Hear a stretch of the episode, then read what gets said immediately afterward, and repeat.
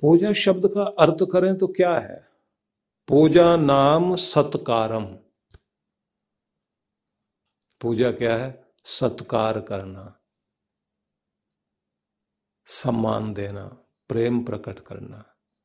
अब प्रेम क्या प्रकट ऐसे होता है? आदर क्या ऐसे दिया जाता है? जल्दी जल्दी लो जो, ये फूल ले लीजिए, ये चीज़ ले लीजिए, और ये ये रही, नमस्ते, रम चलते। हो गया सत्कार। दो बार घड़ी देख ली। चलते चलते ये भी कह दिया, मैंने आपका सत्कार किया, ये ये सब दे देना बाद में जो है ना, इसी काम के लिए आए थे, इसीलिए तो सत्कार किया था आपका। तो इसे आप क्या कहोगे? पूजा हो गई। जब तक आप उसके हृदय में अपना स्थान ना बना लें, ये महसूस ना हो कि ये मेरा अपना है, मुझे बहुत आदर देता है। फिर जिसको आदर दिया गया, वो खुद पूछता है मैं तुम्हारे लिए क्या कर सकता हूँ? तब जब आप कहते हैं कि मेरी एक विनती है, आप समर्थ हैं सर्व समर्थ हैं। आपसे बढ़कर शक्ति किसके? आपका सहारा मिले, मैं भी ऊपर उठ जाऊँ, मेरा भी भला हो। हृदय जुड़ेगा आपका तो आपकी पूजा पूजा है। इसलिए ये बात ध्यान रख लीजिए कि जिस समय आप भगवान की भक्ति करने बैठते हैं तो पूजा पाठ का जो नियम हमारा है, वो करना तो ज़रूर है। वो कर्मकांड वाली चीज़ें करनी है। लेकिन उन्हें करते करते आप बाहर ना रह जाओ। दुनिया में ना रह जाओ। उससे आगे चले जाओ। बल्कि व्यवस्था तो बिल्कुल इससे भी अलग है।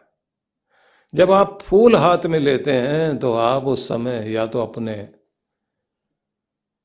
उन भावों को लेकर आ जाएँ कि ये पुष्प खिला हुआ मेरा हृदय है। जिसकी कोमलता, जिसकी प्रसन्नता, जिसके अंदर उठते हुए प्रेम की सुगंध में भगवान आपको अर्पित कर रहा हूँ। खिला हुआ हृदय प्रेम पूर्ण हृदय, बहुत प्रेम पूर्ण होकर भगवान को अपने पुष्प चढ़ाइए।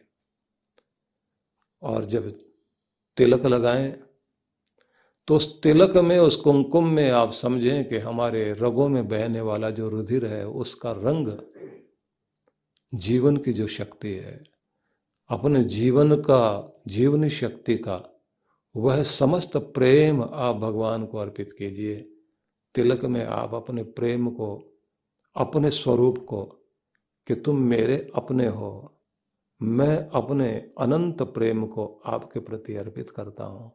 मेरे लिए परम प्रिय प्रभु आप हो। तो आप वो तिलक लगाते हैं और उसके बाद जैसे वो अक्षत रखते हैं, चावल, बिना टूटे चावल। तो उन चावलों को लगाते समय आपके मन में भाव होता है कि मैं संपूर्ण मन भी आपको अर्पित करता हूँ। टूटा हुआ मन नहीं, खंडित मन नहीं। पूर्ण मन से मैं आपका ध्यान करता हूँ। जब नारियल रखा जाता है, नारियल तो है शीश का प्रतीक, अहंकार का विसर्जन।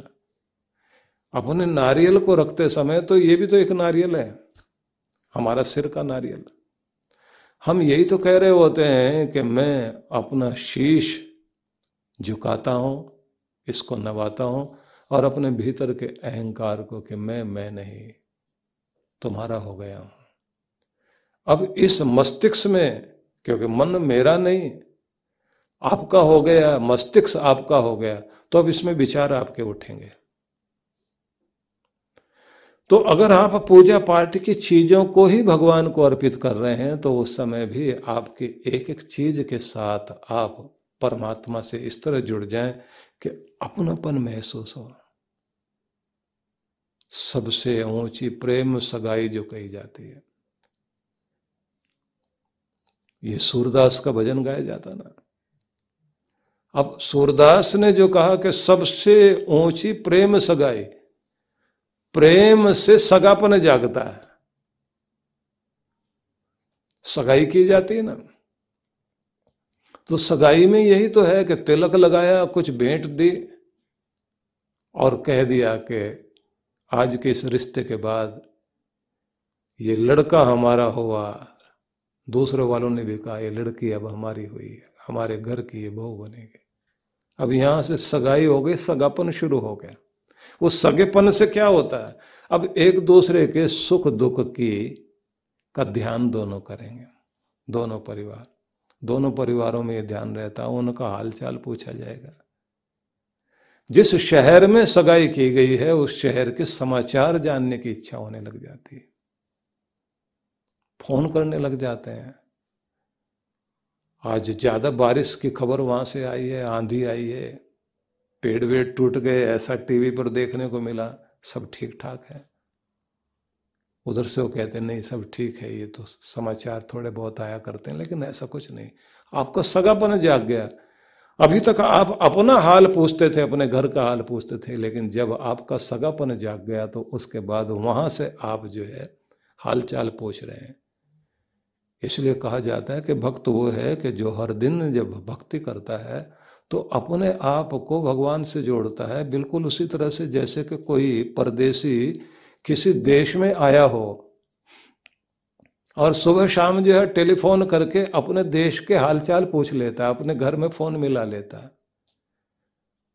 किसी देश में आए हो तो प्रदेश में आए हो तो आप फ़ोन तो करते हैं सुबह शाम अपने घर में। सब ठीक ठाक है। समाचार वहाँ के लेते देते हैं। तो जब आप वहाँ के समाचार लेते देते हैं तो वही समाचार जो परमात्मा के हैं, वो आपने लेने हैं। वही तो संबंध जोड़ना। तो इसलिए जो ये कहा जाता है कि साधु आया उस देश से। उस देश से आया तो इसका मतलब क्या? रहता तो इसी देश में। उससे पूछो, प्रिय के संदेश। कि उससे ये जानो कि परमात्मा के संदेश क्या है? आया है उस लोक से, पहुँचा है इस देश। उसी से पूछिए, प्रीतम के संदेश। अब उससे भगवान के संदेश पूछिए, और वो जब अपना कुछ भी बताता है तो वो अपना हाल नहीं बताता। उसका हाल बताता है कि वो खबर जो तुम्हारे लिए है उस पर ध्यान दो, भगवान से जुड़ो।